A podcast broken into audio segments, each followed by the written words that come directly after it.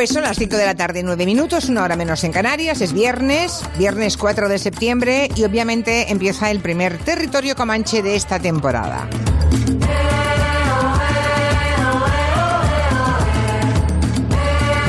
Se me hace muy largo, ¿eh? Esperar el juja, de verdad, ¿eh? Cada día se me hace más largo. Espera, espera, espera, que va. Va, vale. Máximo Pradera, ¿cómo estás? ¿Mudo? ¿Dormido? ¿Inexistente? ¿Cortado? ¿Perdido? Se perdió. Espera, voy a intentarlo a la segunda. Miqui Otero, ¿cómo estás? Hola. Hombre, oh, menos mal, y eso que le han quitado la luz en su casa al pobre. Hay que pagar los recibos de la luz, Miqui Otero. No he sido yo, no he sido yo, lo juro. He sido muy inoportuno. ¿Ustedes creen que uno puede vivir en una casa? Porque mantenemos a los colaboradores en su casa, ahora que les tenemos ya pasados por las nuevas tecnologías y el buen sonido. Eh, ¿Ustedes creen que un viernes a las cinco de la tarde te pueden cortar la luz durante tres horas, coincidiendo con el momento del Comanche? Imagínate, yo mirando YouTube por cómo se pincha la luz de una farola, ya, ya. Y al final una buena alma me ha cogido en, en su casa y aquí estoy. Ah, bueno, estás en casa ajena. Estoy vale, en casa ajena. Vale, vale. Aquí tenemos también a Nuria Torreblanca, muy buenas. Muy buenas. Y desde su casa hotel tenemos al señor Caprile, Lorenzo Caprile. ¡Qué alegría! Pues ya me gustaría estar a mí más alegre, Julia. Pero bueno, oye, estoy aquí con vosotros otra vez y... ¡Qué bien! Y... Sí, porque... Ah, claro, perdona. Es que me han, es verdad, se ha muerto el marido de una muy buena amiga tuya, sí, creo. Sí, vengo, ¿verdad?, directamente del tanatorio. Vaya. Y bueno, pues desde aquí un beso enorme a Sandra y a sus tres niñas, que son maravillosas, y, y que nada, que estamos con ella y, y que todo va a salir fenomenal. Entiendo que el marido de, de una persona que tiene tres niñas es un hombre joven también. Sí, es joven. Que tenía, yo tengo cincuenta y tres, pues Jaime que tendría cincuenta y cinco por ahí. Oh. Terrible, terrible. Cuando la muerte, la, la muerte nunca es bien recibida, pero cuando es una persona joven, con niños todavía, con hijos, eh, resulta especialmente sí, dura. Así que, bueno, a vivir, que son dos días, Julia, que nos quiten lo bailando. Pues sí, lo siento muchísimo. Gracias. Eh, celebro haber recuperado a, a Lorenzo Caprile. Sí, creo sí. Que dentro de poco tiempo ya te pones a grabar, ¿no? En un, en un mes y medio empiezas ya. Si Dios quiere, si Dios quiere, ¿no? Nada, cada fin de semana hay nuevas medidas y nuevas cosas. Yo sigo diciendo que sí, pero de aquí a un mes y medio, Julia. Pueden cambiar las cosas. ¿Qué sabemos? El ¿Qué sabemos? Sí. Sí, porque en Madrid las cosas no es que os vayan especialmente bien. Pues no. No, no va no, nada bien. No, pero hay nuevas bueno, medidas que se ponen en marcha el próximo lunes. Pues mira, perdona que retome el tema anterior, pero por un par de días pues no hubiéramos podido ni hacer velatorio, ni hacer funeral, ni nada, porque lo reducen creo que a diez personas ese sí, tipo de, de, de, de reuniones, de encuentros, vamos. Sí, porque además se ha constatado que es en ese tipo de sí. reuniones, celebraciones sí. eh, luctuosas o, sí, o, o felices... Tristes. ¿Eh? En ambos casos han visto que es una fuente de contagio. No, de no, que... y en lo que afecta a mi negocio, pues las bodas, que ya te animabas a celebrarlas poquito, pues ahora ya al sesenta por ciento, o sea que... Sí, sí, nah. sesenta por ciento de, solamente de, de personas, ¿no? De las o sea, que estaban que, autorizadas hasta ahora. Que aquí esperando el porvenir, pero bueno, uh-huh. pues llegará. Sí, llegará, llegará, y mientras tanto hay que hacer las cosas lo mejor que se pueda. Mira, claro. En Aragón, por ejemplo, que estaban tan mal hace apenas tres semanas, han conseguido darle la vuelta y han rebajado las cifras de contagio. Eh, Cataluña también estaba muy mal hace unas semanas, no es que estemos mucho mejor, pero algo se está revirtiendo, ¿verdad? Hay comunidades en las que las cosas van saliendo bien, Asturias, y en cambio hay otras en las que las cosas no, no van bien. Y no terminan deberían. de cuadrar, pero bueno, ¿será que los madrileños somos así un poco festivaleros? Debe bueno, ser. No sé si los madrileños o, las, o la autoridad competente, ¿no? Hombre, Máximo Pradera, te hemos recuperado por fin. Sí, sí, aquí estoy. Te habíamos perdido. Eh, ¿Habéis dado lo de la vacuna rusa? No, no, ni la pues vacuna, la vacu- no, ni la la vacuna, vacuna rusa, rusa ni la china. Pues la vacuna rusa acaba de dar una radio que funciona como un tiro. Está en fase dos y que no ha habido, pero, todavía falta probar entre los... entre nosotros, entre los mayores de cincuenta. Pero si es la que se ha puesto la hija de Putin, ¿no? ¿No es esa? Sí, la hija de Putin. Bueno, claro, no es que pero, se la haya puesto, se la ha puesto el padre. Bueno, es... Pero o te pones él. La vacuna o te desheredas. Pero ¿por qué no se la pone él, el tío? Se la pone a bueno, su hija. Sí, sí. A ver, pues para qué... Hay amor de padre. Perdona, Julia, ¿para qué están las hijas? Ya, para ¿Eh? ponerle las vacunas. Pues ¿verdad? Claro, para que se sacrifiquen en nombre de sus padres. Yo el otro día aquí el doctor Prieto Alhambra, que es el investigador científico que tenemos, es el español que está en Oxford, que es la vacuna que ya se ha comprometido toda la Unión Europea, ¿no? Bruselas, para hacer la gran compra, ¿no? Y hay encargo de esa vacuna. Nos decía que él no se fiaría de vacunas que no han superado todas las fases que la investigación seria médica Eh, exigen y marcan para que un producto sea seguro, ¿no? A ver, si te dan a elegir entre la de Oxford o la rusa, yo no tengo ninguna duda. No, lo que ocurre, lo que ocurre es que llegará seguramente antes, llegarán antes vacunas que obviamente no se podrán comprar de manera legal. Pero yo no sé, ¿eh? Ahora hemos, acabamos de abrir un melón. Sí. Yo no sé si a través de internet, igual que llegan productos mmm, ilegales o prohibidos, sí, uno a través no puede... de la deep web, claro. Claro, igual alguien empieza a tener tentaciones de, ¿y si me compro yo la vacuna sí. rusa o la vacuna china y lo pago por internet y vete a saber lo que te metes entre eh, pecho y espalda, ¿no? Es que los ricos las pondrán todas. Miqui habla de la deep web y, que, y a ver si reviento. Estoy convencido que en la deep web ya está a la venta la vacuna, convencidísimo. Sí, por eso digo en la deep web, pero sí, exacto, es en esos canales profundos que están fuera de, de los controles. No sé, yo Yo, yo casi que me voy a esperar a la de Oxford, ¿eh? Yo voy a esperarme a la de Oxford. Bueno, creo que la vuelta al cole es un tema que nos tiene a todos ocupadísimos, y Máximo Pradera, que es un poco yonki de la actualidad, se ha dado cuenta y dice, voy a empezar con una selección musical basada en colegios con historia, ¿no? Sí, colegios, colegios ilustres, cada uno de su padre y de su madre, ya veréis que son... Eh, bueno, colegios muy... muy espero que esté el estilo, pero... espero que esté el estilo. No está el estilo. ¿Y eso? Pero fíjate, Máximo, vamos a empezar con, con un colegio de lo más distinguido, un colegio en el siglo diecinueve, que es el Liceo de Varsovia, el colegio al que fue Chopin. O sea, era de clase bien. ¿Eh? Era de clase bien el señor Chopin, entonces. No, Chopin, mira, eh, voy a contar la historia. Chopin era hijo de... El padre era francés, pero no era aristócrata. Eh, la madre era polaca, ¿no? Y eh, daba clases de francés en el Liceo de Varsovia a todos los pijos mmm, polacos y rusos también, porque Polonia en aquella época era una especie de... de bueno, era un gran ducado ruso, ¿no? Era una, casi una colonia de, lo, de los rusos, ¿no? Y entonces, como hijo de profesor, Chopin tenía derecho a recibir clases allí, entonces se codeó con todos los pijos de, de la sociedad de Varsovia e incluso muchos altos funcionarios rusos. Entonces adquirió esos modales tan distinguidos que luego le abrirían los salones de París, donde no desentonaba nada, a pesar de no de ser de familia, vamos, de profesión burguesa media, ¿no? Y eh, lo más llamativo en este colegio que le pasó a Chopin fue que tenía un compañero de clase que era el hijo del, del capo supremo en, en Polonia, que era el gran duque Konstantín Pavlovich, el hermano del zar Alejandro primero, y Alejandro primero le había mandado ahí a poner orden, a someter los, el nacionalismo polaco, el liberalismo también, a, a domeñarlo y tal. Y era un hijo de perra, vamos, con, con, con pintas, ¿no? Con tendencia, querida Julia, a la rabieta. Entonces le entraban berrinches de estos eh, de, de histérico, y eh, parece ser que lo único que le calmaba esos berrinches era que le mandaran al joven Chopin, al compañero de su hijo de clase, a Palacio a, a que le tocara el piano, ¿no? Esto es como lo estoy contando. Entonces podía ocurrir... Eh, Chopin vivía con sus padres en un edificio aledaño al, al Liceo de Varsovia. Estaban ahí todos los profesores. Entonces, a las seis, siete de la tarde llegaba la carroza con cuatro corceles, unos húsares, hay unos cosacos escoltando, y dice, venga, que suba el niño que le ha dado el berrinche al gran duque Konstantín Pavlovich y se tiene que calmar. Y para allá que me iba el pequeño Frédéric Chopin a tocarle el piano a, a Konstantín Pavlovich, porque si no, no se le pasaba la, la rabieta. Fijaos si era distinguido este colegio. No, no, no. Vale, ¿y segundo? Segundo, el Liceo Segundo Francés, colegio. Liceo Francés de Madrid. Claro, Miguel Bosé. Claro. Bosé fue al Liceo Francés. Hombre, de Madrid. Hombre. Ay, no lo sé, no lo claro. sabía. Oye, no lo sí. sabía. No, no.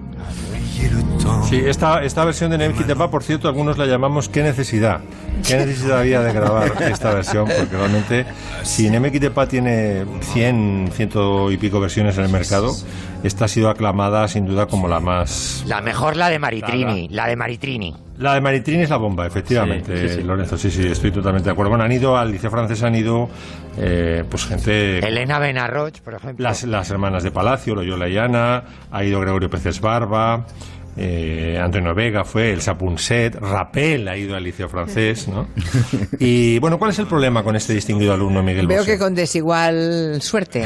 Oye, ¿tú qué tienes contra Rappel? ¿Tú sabes no, no, que no, Rappel no. era modista? No, no, sí, ¿Tú claro. lo sabías? Sí. No, ah. no, eso no lo sabía, ¿Sí? sabía que era. No, no, yo no me refería a Rappel en general, ah, digo vale, que, por vale. el, que por el ramillete de celebrities mencionadas que ha habido desigual suerte en el sí. futuro. Ah, vale, vale, vale. Bueno, bueno Miguel Bosé... Eh, lo que ha tenido ahora es la mala suerte. Llevábamos mmm, lustros, decenios, no entendiendo lo que decía, porque como bien hablaba el otro día yo con, con Nuria, ¿qué coño se entiende de bambú? Como una intrépida libélula ante el espejo toda incrédula pone un reparo a su estafécula, yo me lo como o no. No, no lo entendíamos. Y no, yo tampoco, molaba. yo sigo no. sin cuando, entenderlo, Bosé. No, no, pero no. molaba, o sea, cuando, cuando a Bosé no se le entendía, molaba. Entonces, el, el problema, ahora se le entiende demasiado. Porque ahora claro, se le entiende, es, ahora se le entiende. El problema es que lo hemos entendido todo ahora. Entonces, cuando ha dicho que nos van a meter nanobots y partículas eh, malignas a través de las vacunas de Bill Gates y que luego va a activar... Bill Gates, el cinco G, y vamos a convertirnos todos esclavos, claro, eso ya pues mueve a la risa, ¿no?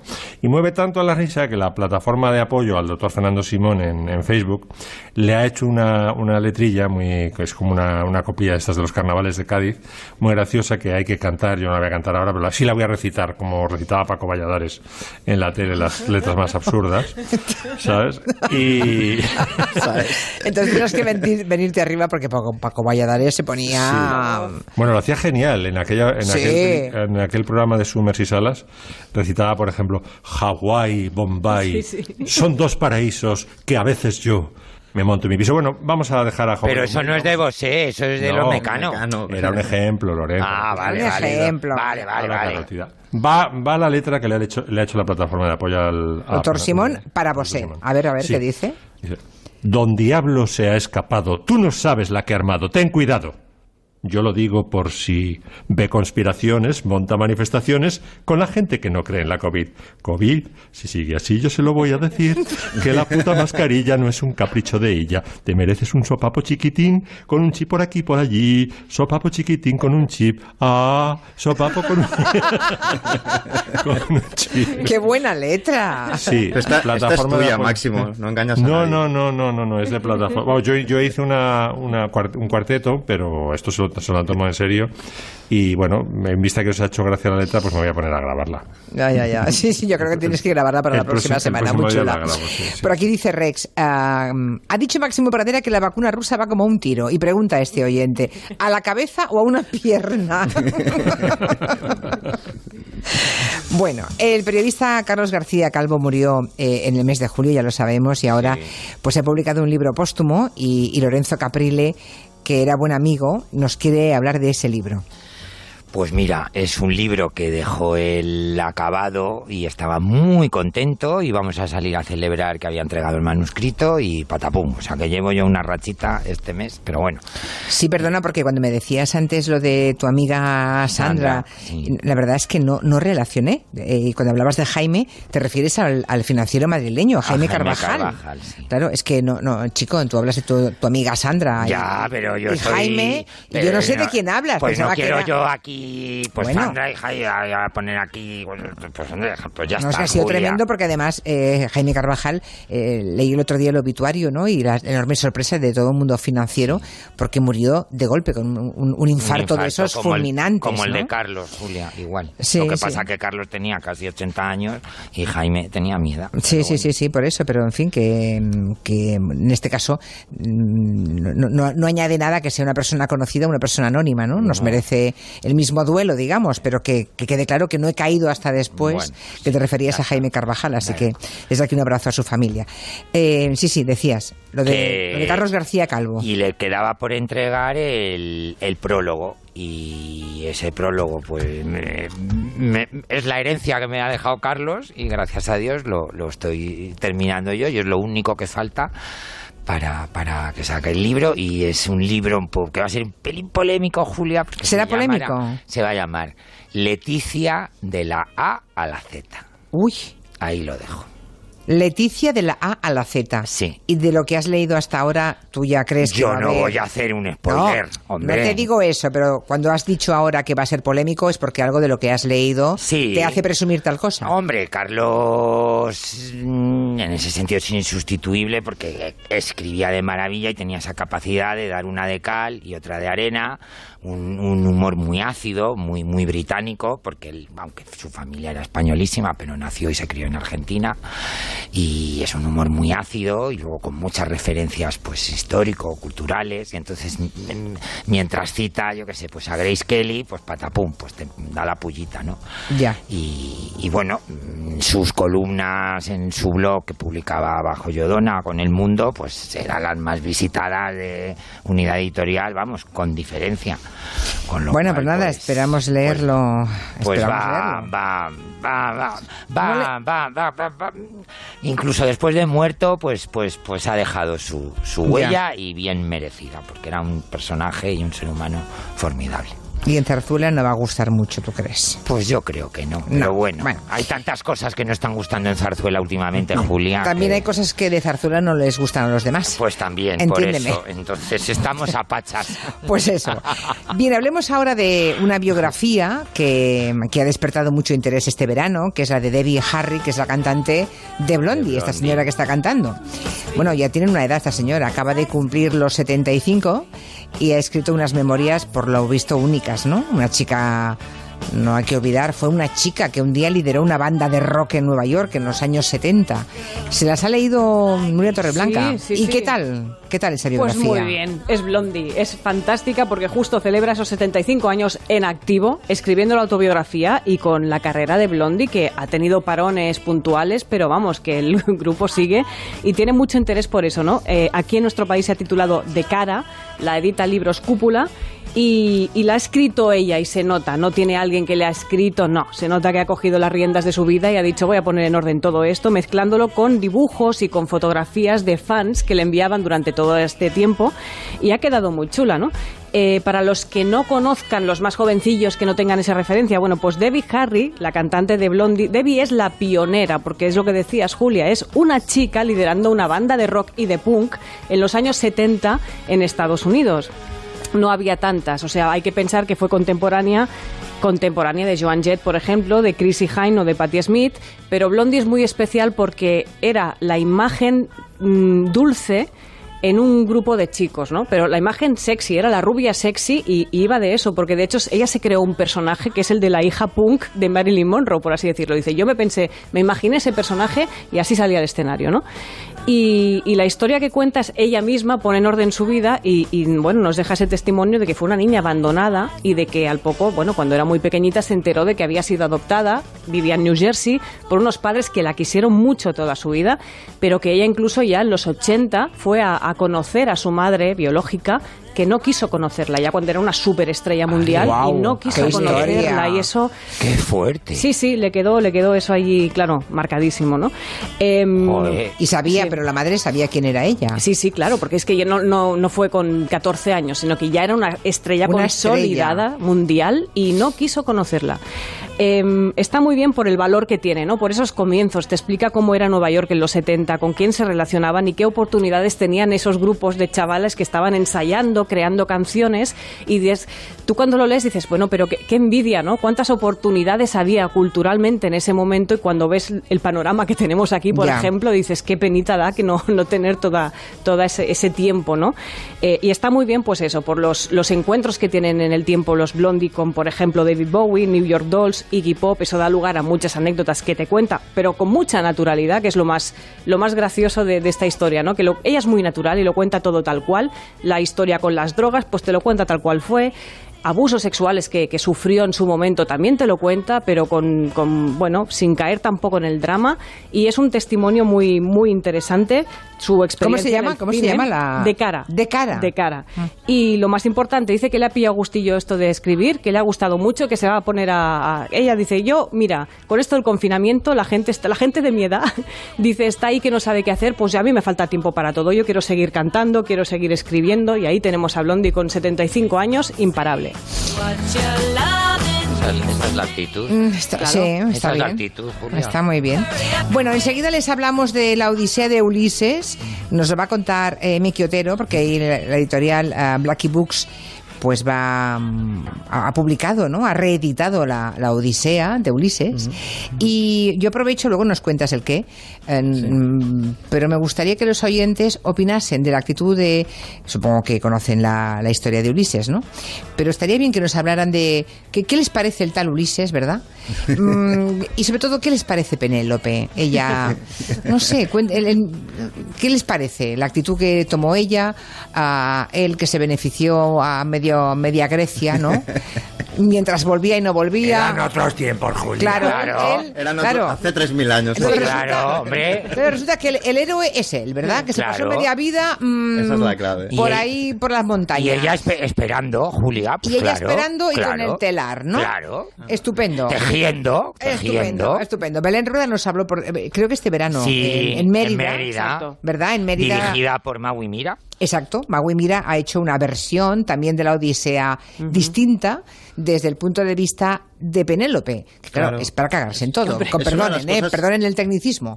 Sí, es una de las cosas interesantes de esta edición de Blackie, que incluye eh, un texto medio largo que escribió Margaret uh-huh. Atwood. Margaret Atwood, que es magnífico, magnífico. Pues escribió la, la visión de Penélope. De Penélope. ¿No? Es como la, la Odisea mirada por... Sí. La mujer que esperaba y tejía y destejía el sudario, ¿no? Ven que es muy interesante, pero cuéntenos qué opinan ustedes de Ulises y de, y de Penélope. A ver si añadimos algo. Y les damos tres minutos.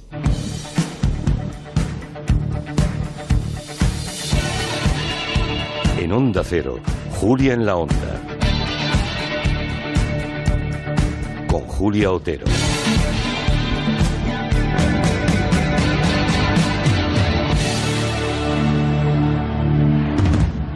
Nuestros clientes han probado durante un mes las nuevas lavadoras con autodosificación de Balay. Vamos a ver cómo les ha ido. Es genial, le das a un botón y ella solo utiliza la cantidad de detergente que necesita. Le pones detergente una vez y te olvidas el resto del mes. Lo del depósito del detergente, eso es un invento. Nuevas lavadoras con autodosificación de Balay. ¿Quién mejor que Balay para reinventar la lavadora? Cómprala en tu tienda habitual, en balay punto es o en el nueve siete seis, tres cero cinco, siete uno dos.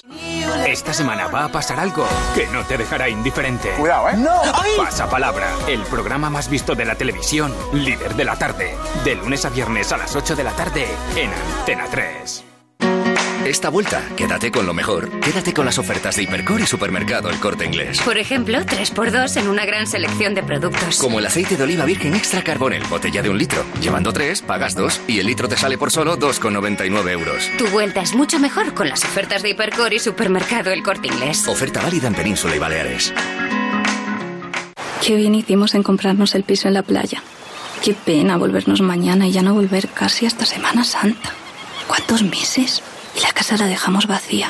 ¿Cómo alguien aproveche para robar? O peor aún, para ocuparla. Confía en Securitas Direct. Ante un intento de robo o de ocupación, podemos verificar la intrusión y avisar a la policía en segundos. Securitas Direct. Expertos en seguridad. Llámanos al nueve cuatro cinco, cuatro cinco, cuatro cinco o calcula online en securitas direct punto es. De los productores de verano mil novecientos noventa y tres y La novia, este viernes estrena Las niñas, ganadora del Festival de Málaga. Pero es que no entiendes que yo lo que quiero es que estudies, que te saques una carrera, que tengas oportunidades, que no dependas de nadie. Un lúcido retrato de una época que definió a las mujeres de hoy. Las niñas, este viernes estreno. Si te digo que noventa de cada cien dentistas recomiendan el cepillo eléctrico, ¿a que te parece mucho? Pues noventa y siete de cada cien clientes nuestros recomiendan cambiar tus ventanas con Afan Decor. A ver qué dentista supera eso. Cambia tus ventanas con Afan Decor y consigue el mejor aislamiento térmico y acústico para tu hogar. Grupo Afan Decor, distribuidor oficial de Narváez Climalit. En Los Nogales estamos volcados en atender a nuestros mayores. Con todos nuestros profesionales unidos, nos cuidamos y les cuidamos. Los Nogales, centros sociosanitarios al servicio del mayor. ¿Quieres vender tu coche? ¿Quieres hacerlo de forma rápida y sencilla? Acude a Ocasión Plus, número uno en compra de coches de ocasión. Ven con tu coche, acepta la mejor oferta del mercado y os llevaremos a ti y a tu dinero de vuelta a casa. Todo en treinta minutos. Ocasión Plus, ocho centros en Madrid. Localiza tu centro más cercano en ocasión plus punto com. Abierto sábados mañana y tarde y domingos mañana. Esta es una reseña real en Google de un paciente de Adelgar. Estoy encantado, he bajado más de diez kilos y me siento feliz. El personal es de primera, son muy profesionales. Más de la mitad de los pacientes de Adelgar vienen recomendados por otros pacientes. Por algo será. Reserva tu primera consulta informativa gratuita en el noventa y uno, cinco setenta y siete, cuarenta y cuatro setenta y siete y en adelgar punto es. Ana, qué mala casualidad encontrarnos precisamente en un hospital. Hola, Juan. Pues sí, sí es mala coincidencia. Es por mi marido, que se resbaló en la bañera y se ha dado un golpe muy fuerte en la rodilla. Vaya por Dios, nosotros ese problema ya no lo tenemos. Hace tiempo llamamos a Duchamanía y cambiamos la bañera por un plato de ducha. Hazme caso, llama a Duchamanía y evitarás este tipo de accidentes. En Madrid, Paseo del Molino seis, noventa y uno, cuatrocientos sesenta y ocho, cuarenta y nueve cero siete y duchamanía punto es. De cero al infinito. Un programa que busca las respuestas a las cuestiones más curiosas e interesantes. Vamos a hablar de algo muy curioso. ¿Se imaginan ustedes una cama que mientras dormimos sea capaz de rejuvenecernos? Hablaremos del libro sobre unas algas unicelulares llamadas diatomeas, eh, que a pesar de su pequeño tamaño son absolutamente imprescindibles para la vida en la Tierra. Bienvenidos a esta cita semanal que tenemos con la ciencia, con la historia, con el conocimiento, en definitiva, en este programa diferente para gente curiosa. Ciencia, actualidad, todo cabe en De Cero al Infinito. Los sábados a las cuatro de la madrugada. Con Paco de León. Te mereces esta radio. Onda Cero. Tu radio.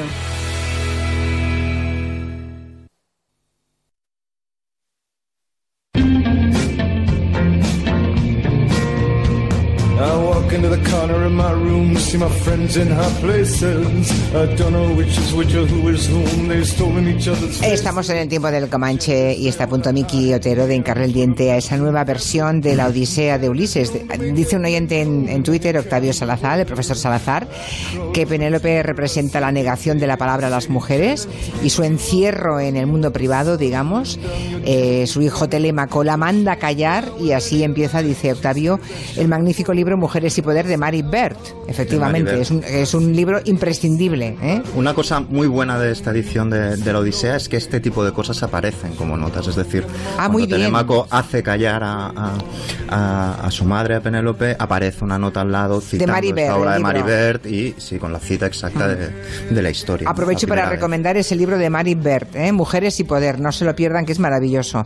Bueno, pues a, a ese mito, dice Octavio, contestó la versión hecha por Magüi Mira en el Festival de Mérida, y aquí entrevistamos a Belén Rueda. Bueno, cuéntanos de cómo, cómo va esta, esta uh, reedición, esta claro, reinterpretación. Llega en un momento muy oportuno porque creo que nadie tenía muchas ganas de volver a casa o volver a la vida normal de vacaciones con todo lo que espera. Entonces uno se fija como en los héroes clásicos, ¿no? Que decían. Entonces la Odisea, el poema épico de Homero, eh, narra precisamente la historia de Ulises después de, los, de la década de, de guerra en Troya, donde él destaca con un montón de trucos que lo convierten en un héroe, ¿no? Y empieza un viaje para volver a casa a Ítaca de diez años también, ¿no? Y esa es como la obra literaria más influyente de la historia, realmente.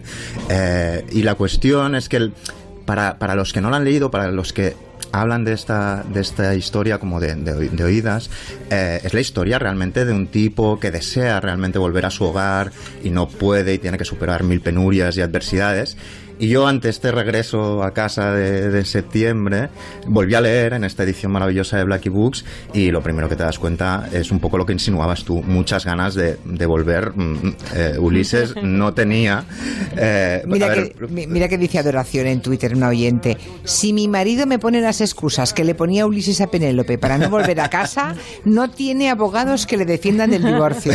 Vamos a ello, es que es eso. Vamos, pero vamos. vamos a los hechos, es decir, el, el viaje dura diez años, ¿vale? ¿Vale? Si tú calculas ocho los pasa en la cama de, de otras mujeres, ¿vale? O sea, mientras tanto Penélope está tejiendo y destejiendo su, su manto o el sudario, eh, y soportando a peñazos, que son todos esos pretendientes que se colocan ahí como en, en su palacio para optar a, a, a casarse con ella si Ulises no aparece, y que se comen todo, todas sus vacas, se comen toda su comunidad, le destrozan la hacienda, y ella pues se tiene que inventar cosas para mantener a los trolls y a los peñazos un poco, eh, un poco en línea, ¿no? Y en paralelo tenemos, insisto, a Ulises eh, por ahí, cuando Telémaco, que es el hijo, se echa al mar, que en realidad ya lo da por muerto, pero va como a, a averiguar eh, qué puede haber sucedido, etcétera, etcétera. Él, por ejemplo, eh, ya está eh, ya está con, con Calipso, ¿no? Eh, que es una diosa bellísima en, en una isla de propiedad, por así decirlo, y que esta diosa Calipso lo cuida, incluso le ofrece la juventud eterna si se queda con él. Bien, aquí ya tiene, con ella se dice que ya tiene dos hijos. O sea, digamos que Ulises es un poco un poco de la familia Iglesias, o sea, pero, pero unos milenios antes, digamos, ya, ¿no? Tres mil, sí, solo. Pero es curioso cómo el narrador eh, lo, lo formula así, ¿no? Cuando, cuando los dioses le dicen a Calipso, oye, tienes que liberarlo, eh, que tire millas eh, Ulises, que se vaya de tu casa ya, dice, lo encuentran, encuentran a Ulises, lo encuentran en la playa con los ojos llenos de lágrimas y muriéndose de añoranza, ¿no? Esto es lo que dicen. Y a renglón seguido, una página después, sigues leyendo y lo siguiente que sabes es que sí, que se va a ir, pero antes se retiran con Calipso al interior de la cueva y al acostarse disfrutando de, disfrutando del amor o en mutua compañía hasta que aparece la hija de la mañana, Aurora, de dedos sonrosados. Es decir, que la última noche, digamos, de, de sexo entre los dos no se la no primero se la llora ahorra, y aunque... luego se va y luego se a, va a la cama a encamar con la otra, vale, sí, sí. Está bien. O sea que está ahí eh, siete añazos, insisto, comiendo súper bien, acostándose Eh, con, con, con Calipso, mientras eh, su hijo Telémaco lo está buscando por ahí y lo, lo da por muerto. Y esto me recuerda a la primera referencia pop que quería plantear. Para mí hay muchas versiones de la Odisea en la música, una era Nick Cave, lo estábamos oyendo antes, pero esto de que, de que su hijo lo busque y lo dé por muerto y él esté con una mujer por ahí, me sonaba poderosamente a esta canción. Salió para malgastarlo una semana de juerga y perdió el conocimiento.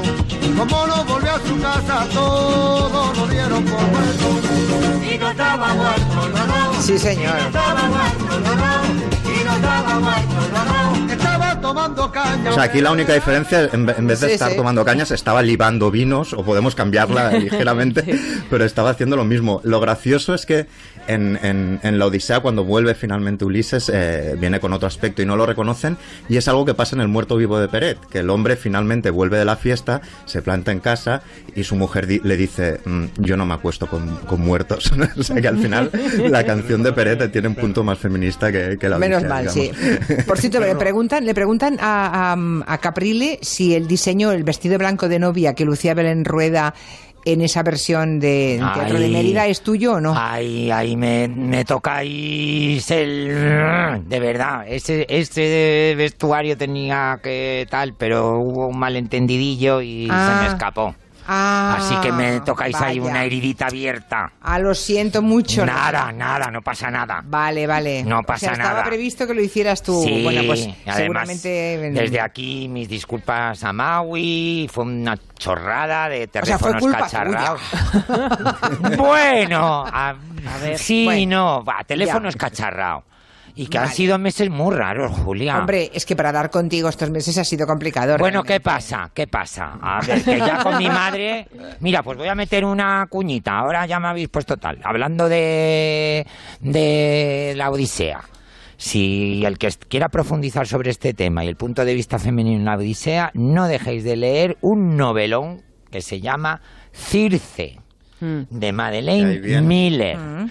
que es la visión... de Circe, que es siempre la mala, malísima, la bruja, mm. la, la, pues la que encanta, la, la mm. que le hace fornicar a Ulises, pobrecito. Que, en contra de su voluntad. De su sí. voluntad. Sí. Y se queda siete años en contra de su voluntad en esa isla. Mm. Y es un novelón. Julia. Bueno, de Circe también nos quiere hablar ahora. Sí, sí, un sí, novelo. Sigue, sigue, sigue. Está sigue, llegando Miqui. Ulises al canto diez, que entonces llega a la isla de Ea Hay un palacio brutal rodeado de bosques donde hay mil animales salvajes. Estos animales salvajes son los que, como decía Caprile, Circe, la bellísima Circe, que es una especie de gitana hechicera, pero con mucho poder, mm-hmm. eh, lo, los convierte en animales a todos los hombres que aparecen por ahí, ¿no? Sin embargo, aparece Ulises y de él sí que se enamora, ¿no? Y entonces eh, le dicen, le, Circe le dice a Ulises, oye, estás muy cansado, tus hombres están muy cansados también. Después de convertirlos en cerdo, los devuelve a, a ser humanos y les dicen, mira, estáis muy cansados, ¿por qué no os quedáis? Eh, coméis un poco, bebéis un poco y luego ya si tal, pues seguís con, con vuestro camino, ¿no? Eh, ¿Cuánto diríais, qué tiempo diríais que se queda Ulises He hecho el a la spoiler, mesa y a la cama de Circe? doce mesacos, o sea, es un after de un año. Un tío que no tiene prisa. No tiene o sea, digamos prisa. Que es alguien que ha cumplido dos años en la misma mesa sin salir, Eh, bebiendo vino y comiendo entrecots al punto, sin parar eh, y sin moverse y sin moverse de ahí, ¿no? Porque estaba hechizado por Miqui, hechizado porque, porque somos malas. Era una bruja, una porque bruja. Ella era una bruja. No, es ella, claro, claro. es ella. Ulises se, se conoce bien, por eso, por eso cuando pasa al, eh, por al lado de las sirenas se ata al mástil, porque él sabe que, que digamos tiene la sangre caliente. Claro, se claro. Le confunden. Claro. Estamos hablando de un año, ¿eh? O sea, claro. digamos es como celebrar dos cumpleaños en, en la misma mesa sin salir, ¿no? Y entonces la cuestión Lo, lo, lo interesante aquí es que ni siquiera al cabo del, del año se va porque él quiera, es decir, porque lo llama el deber. Hay un momento que dice, cuando pasó el año y se volvieron a alargar los días, mis hombres me llamaron y dijeron, señor, es hora de empezar a pensar en volver a casa si es que tu destino es salvar la vida y volver a tu patria. Es decir, Ulises, este... Eh, es hora de empezar a volver a casa. Me recuerda a mis amigos gallegos que de fiesta dicen, marcho, que tengo que marchar, que ya vais siendo hora de ir para casa. Es decir, ya. no, es, pero perdona, se lo, y, se lo, y se lo tienen que decir, no, no es que él piense, no, claro. eh, chaval, que hay que empezar a volver, ¿eh? Sí. O sea, es increíble porque él dice que, que, que quiere volver en todo momento, pero en realidad se va obligado, se lo tienen que recordar en, en todo momento, ¿no? Cosa que me recuerda a la segunda canción que os quiero poner, que es la historia de un tipo que se va, lo dicen en la letra, ¿eh? me, me marcho de casa sin decir ni una palabra, es decir, deja su casa con su mujer y sus hijos sin decir una palabra, y ahora lo cogemos al personaje de esta canción volviendo a casa, ¿no? Y dice, andando entre fuegos, harto de falsedades, ¿qué le pasa a este personaje? Pues que las amantes no le han hecho caso, ¿no? Y entonces, de repente, de repente recuerda que tiene una casa, una casa de la que descubrimos con mucha sorpresa, se fue sin decir nada, y la canción es de Los Chorbos, Vuelvo a Casa, y suena así, es un poco listo.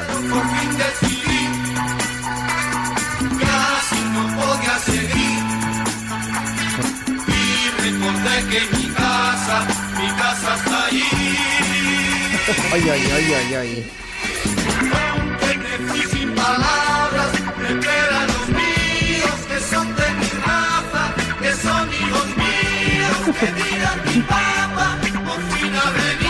Que dirán mi papá por fin ha venido. Es decir, vuelve vuelve o sea, hecho polvo, pero en realidad se ha ido. O sea, tenía hijos, tenía hijos, ¿eh? Vuelve llorando el que se fue riendo, por decirlo así, un poco, un poco, un poco. Claro, rabioso. O sea, hace tres mil años tenía un pase, pero es que esto es de ahora, bueno, de ahora. Tiene treinta años una, esta canción. De hace unas décadas, de hace unas décadas. De hace nada, ¿eh? O sea, pero, el, el mito, el mito, y todos los mm. mitos y todo el recorrido de Ulises seguía siendo válido hasta hace media hora. Hasta hace, hasta ahora, digamos. Pues el famoso sí, sí, sí, se fue totalmente. A por tabaco, Julia. Ya, ya. Totalmente. Eso es de antes de ayer. Dice hecho, es que la... dice hecho, perdona, dice hecho Ibérica, ¿el emérito habrá leído la Odisea? Es uno, era un poco juancarlista, sí, sí. sí. En fin. Y llegamos, bueno, va. Llegamos, llegamos allí porque también hay miga cuando llega finalmente a casa, después de pasar las pruebas, bueno, finalmente se reúne con Penélope. Demuestra, digamos, que es Ulises, están en el catre los dos, ya están acaramelados después de una noche de amor, ¿no? Eh, y entonces él le explica su viaje a, a, a Penélope, le explica su viaje. Eh, no dice ninguna mentira, pero se deja por decir algunas verdades. Pasa muy de puntillas por, por, por los episodios de Calipse y Circe, pasa muy de puntillas, en cambio, por el del Cíclope eh, con, con pelos y detalles. Ya, ya, ya, ya. Claro, pues claro. Pelos y detalles, ¿eh? Hombre, sí, pelos sí. y detalles, somos humanos. Y entonces, de repente, eh, le dice, le dice a Penélope, mujer, los dos hemos sufrido mucho. Tú aquí, lamentando mi ausencia, y yo al no poder volver a casa por más que lo deseara. Sí. O sea, los dos hemos sufrido mucho. Los dos. Ocho añacos en brazos dice, de otra. Dice el cínico, sí. Es increíble. Y entonces esto me recuerda a la última canción que os quería poner, que es una que he citado alguna vez, que es la canción de Frank Sinatra, eh, Living in a Jet Plane, que el tío dice, estoy tan solo que podría llorar, eh, bésame y sonríe por mí, eh, dime que me esperarás, eh, abrázame como, como si no me fuera a ir nunca, ¿no? Este tío lo que está haciendo en este momento, que está lloriqueando, es irse, dejar a su mujer e irse en su jet privado. Es decir, se va de casa en un jet privado, que suena así. Y yo me pregunto, ¿y entonces por qué llora?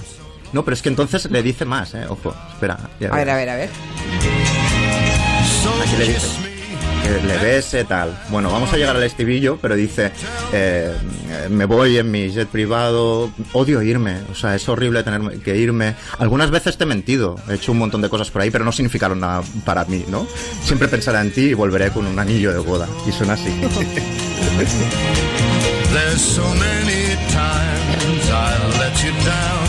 So many times I've played around. I tell you now, they didn't mean a thing.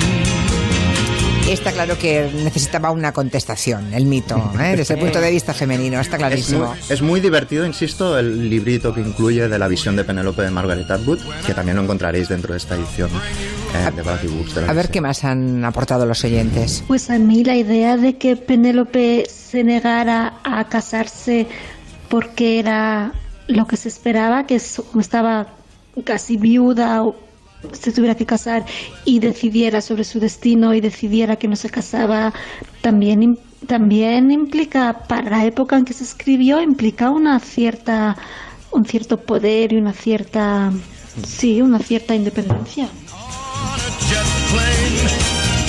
Bueno, es un empoderamiento así, así, ¿eh? Bueno, eso es colateral. Ese hilo, ese, bueno. ese hilo, Julia, es el que tira a Margaret Atwood, ¿eh? Y ahí lo dejo, ahí lo dejo, que se lean el texto, que es maravilloso.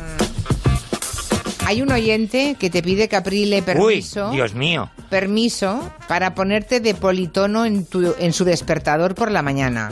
¿Se Pobrecito, lo das o no? Qué tortura. No, no, claro que se lo doy. Sí, pero espera un momentito. A ver, a ver, Carrascoseño, que se llama el oyente. Prepara el rec. Tienes que grabar esto. ¿Y qué tengo y si que no, grabar? A ver, a ver, a ver. Tú nada, espera, a ver. Espera. Ah, yo no. Y si no, se baja el podcast y ya está. Vale. Entonces, ahora sacamos toda la música o le pones un glin, glin, glin, una cosa simona, para que digas buenos días. ¿Qué te parece? Y que le digo, buenos Quintanilla. días, Juan, Paco, José Luis, no, buenos no, días. No, es que no sé cómo se llama. A levantar España, buenos días, algo así.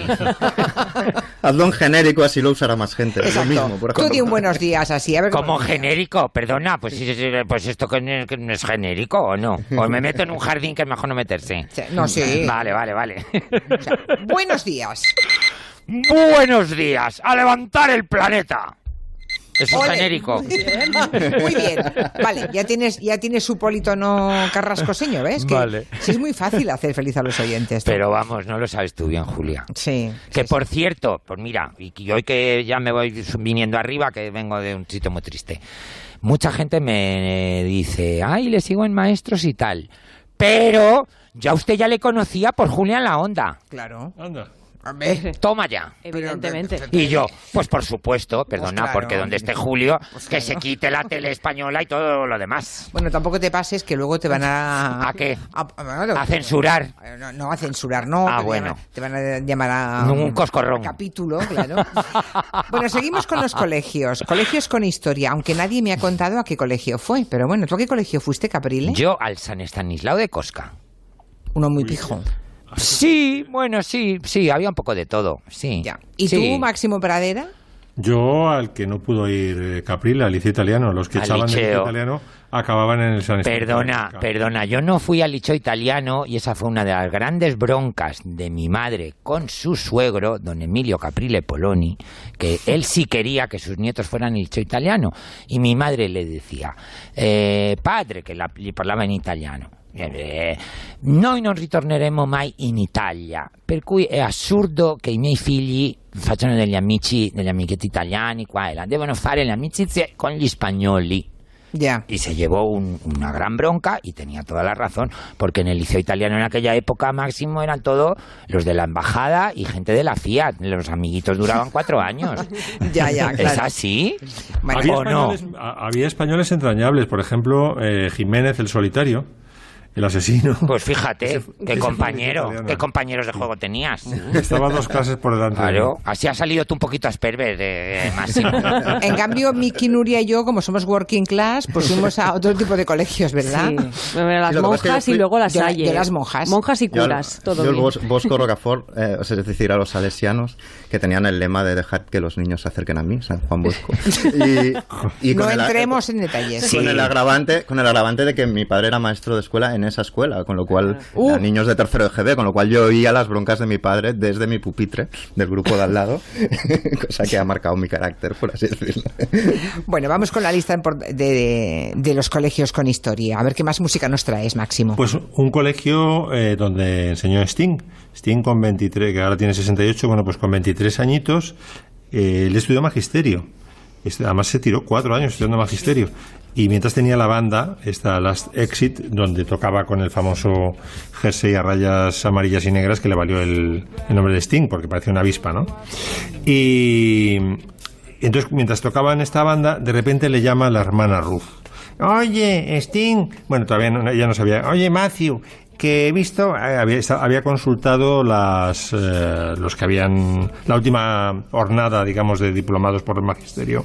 Y dice, ¿tú no serás hermano de Anita? Porque Anita, la hermana pequeña de... Esto es tal cual, ¿eh? Lo cuentan en sus memorias.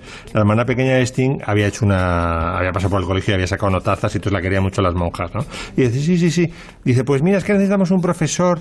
Eh, aquí y tal, ¿por qué no te vienes? Y Sting estaba un poco, lo consideraba un poco humillante, pero dice, bueno, no tengo, tengo la cuenta en números rojos, eh, de este grupo Last Exit no acaba de pitar, y se fue dos años para allá a enseñar gimnasia, inglés, música, pero era escuela de, de primaria, eran niños de ocho o nueve años. Se lo pasaron pipa con un Sting de veintitrés años, les enseñaba de todo, hicieron un festival de pedos incluso, en fin, la, las monjas lo, lo torearon bastante bien hasta que le llegó el éxito y se fue a, a Londres a triunfar con, uh-huh. con Police. Y digo que era de ocho años porque esta canción, vamos, sube un poco, Quintanilla.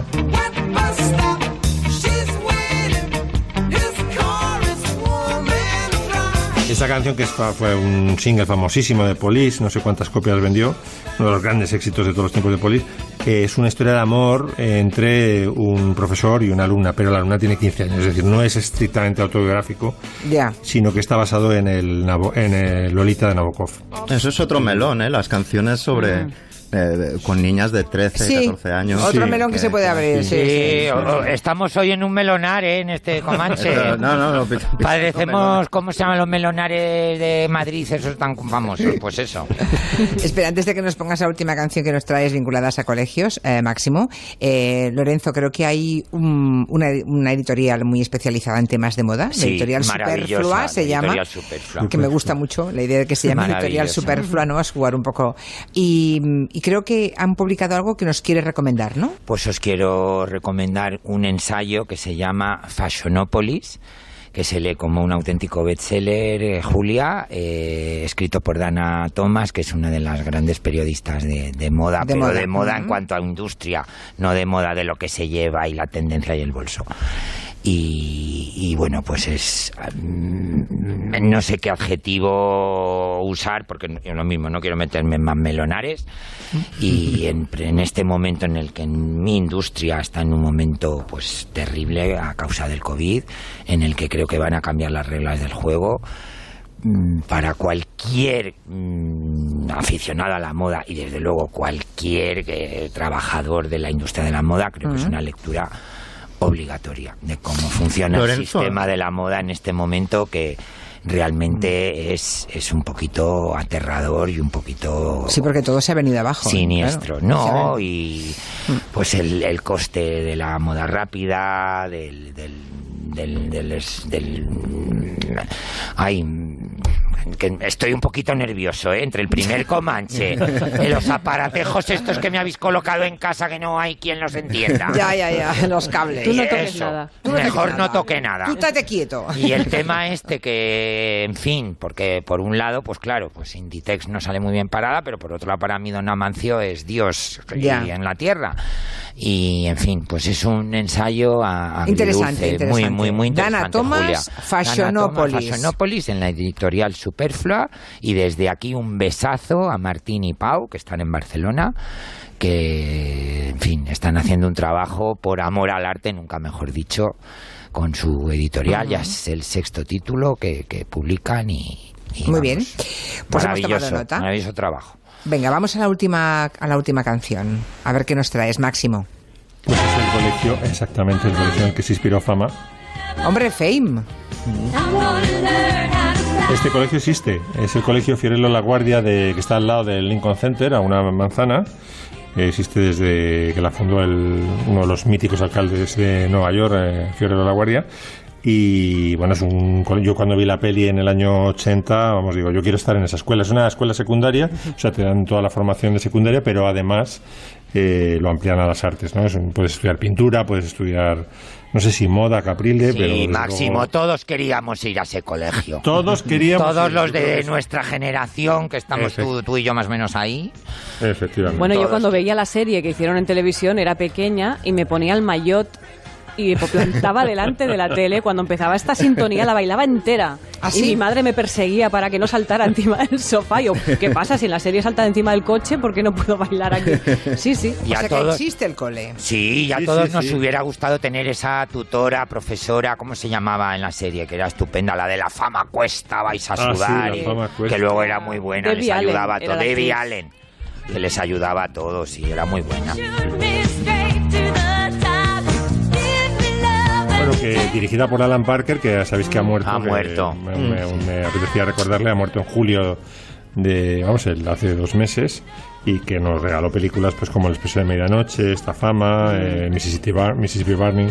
No fue un, un director de primera, primera, primerísima línea, porque nunca le dieron el Oscar, por ejemplo, pero yo lo pasé muy bien con muchas películas de, mm. por ejemplo, Los Commitments, ¿te acuerdas, sí. eh, Nuria? Sí, oh, sí, qué buena. Sí, pues, bueno, pues... Oh, qué pena, Julia, ya se ha acabado. Sí, ya se ha acabado el tipo de Comanche, pero aquí hay un oyente, hay un oyente que dice que, que, que cuides, que estarán por ahí dando vueltas las gemelas del Resplandor, que vuelvas con ellas, están ahí al lado. Sí, sí, sí, con los cables, vamos, tienen entretenimiento con los putos cables estos que no habéis puesto en el hotel. Besos a todos, Comancheros. Adiós. Adiós. Adiós. Noticias ya.